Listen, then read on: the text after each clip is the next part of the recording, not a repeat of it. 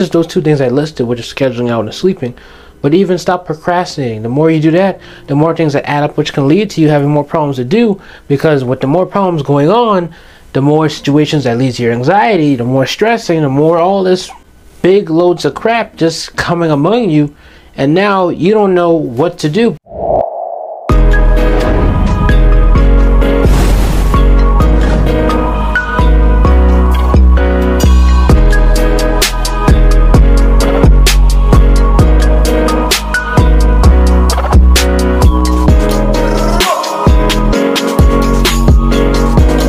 Welcome to the show. I'm your host, Brennan Brown, and today we're going to be talking about six ways on how to maximize your time. Hopefully, you enjoy, and let's get to it. So, the first way on how to maximize your time is you need to limit your screen time. And by limiting your screen time, sometimes you may have to stop scrolling on your phone all day and all night, playing video games, or even if you're working on a project at school or even passionate you may have to take a break limiting it because you know with screen time it's really just bad for you in general with your sleep schedule is bad for your eyes because sometimes it can it can increase the risk of you getting cataracts and a lot of other health issues that you can research and look.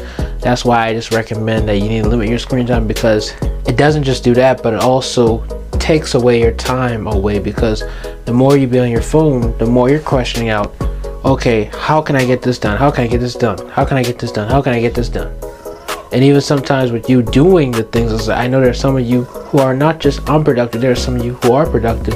You may need to take breaks off of those stuff you're doing digitally because like i said that's bad to do especially late up at night because that can jack up your whole sleep schedule and just your schedule in general which leads to the next one which is you need to schedule out your day. Sometimes scheduling out your day is really great because you already have an advantage to knowing what you want to do for that day week or even month ahead because personally i also am busy a lot of things because i don't just manage this podcast i don't just manage this content but i'm actually working on other other projects that i'm trying to do to expand this podcast while also being a voice actor on mortal kombat retold. If you want to check that out links down below. If you want to know more about mortal kombat retold podcast i got the video link for that down below so you can look at it. Explain to you why i'm part of it. But back to the episode Have to continue to schedule what I'm doing for stuff I'm doing for school, like after school clubs, because I'm also the president for my business club. I'm also part of StuCo. I'm also part of this African American Leadership Club. I'm part of Beta Club. A lot of clubs I know I'm doing, but I gotta actually know how to manage all those clubs together while also knowing what exactly to do at that moment, which leads me to the next one, which is to maximize your time, sometimes you may have to stop delaying things and do it at that moment, which leads back to what I was talking about with schedule, sometimes even sleep.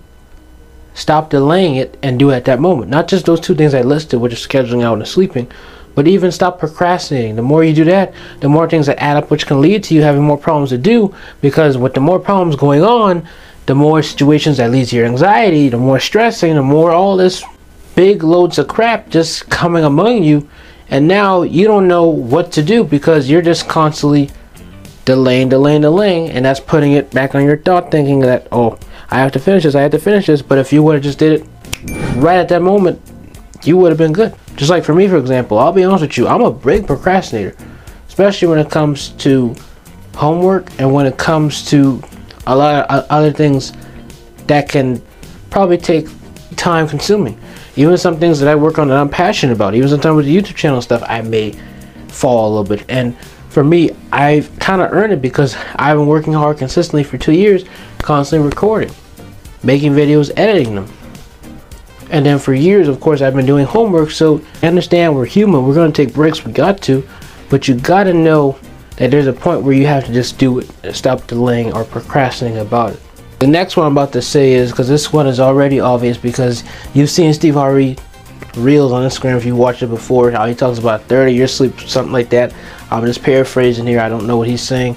But at the end of the day if you want to maximize your time to get less sleep let me tell you this you need about seven nine hours of sleep which then leads me to what i'm about to say now. Don't get nine hours of sleep but instead get seven hours of sleep because now you got two more extra hours of the day to do what you got to do. Because at the end of the day people like say get six hours get five hours that's not good guys. I can tell you from experience i can tell you from people i know and just in general it's not good for your muscles to recover from it's not good for your mental health it's not good for your speech is not good for nothing because I can tell you from experience, getting six hours, five hours, especially those four hours, is not good for your body. Maybe once a while, maybe once a week, but not all the time. It's not good. And I'm telling you this from experience. It's not good, guys. It's really not good. So please get that seven hours if you want to maximize your time and get less sleep. But if you want to get nine hours, that's good.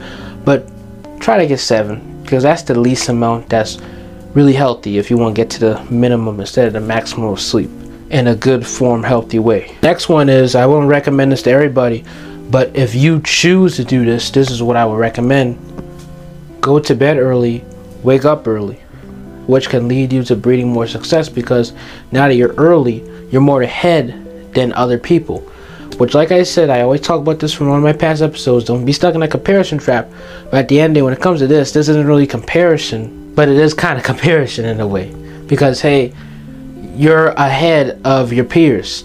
Because you get up at six and your friend or whoever gets up at nine you're ahead of the game with them when it comes to certain things. Maybe even your coworker maybe even somebody. But it's not about them it's mainly about you and getting your stuff done and over and done with because most likely or half of the time if you wake up early you can be able to have a longer day get things accomplished and get things done because I know some people are night workers, some people are day workers, so this is what I would recommend by my example of how I go to bed.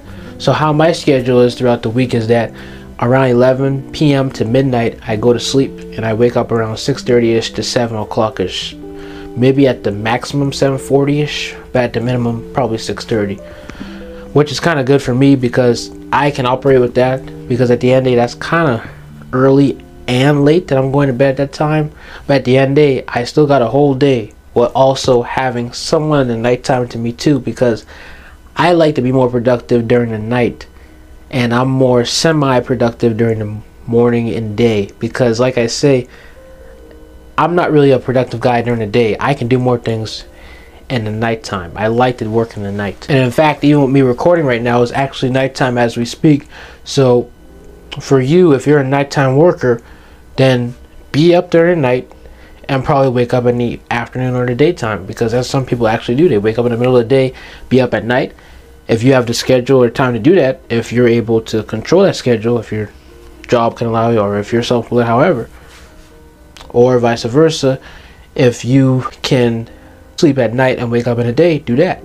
But like I say, it depends on how available you are, what's your schedule, and how you can be able to do. Because I know some people are naturally good at working at night. Some are actually good at working in the morning or day. So depending on how you work, that's how your sleep that's how your sleep schedule should be.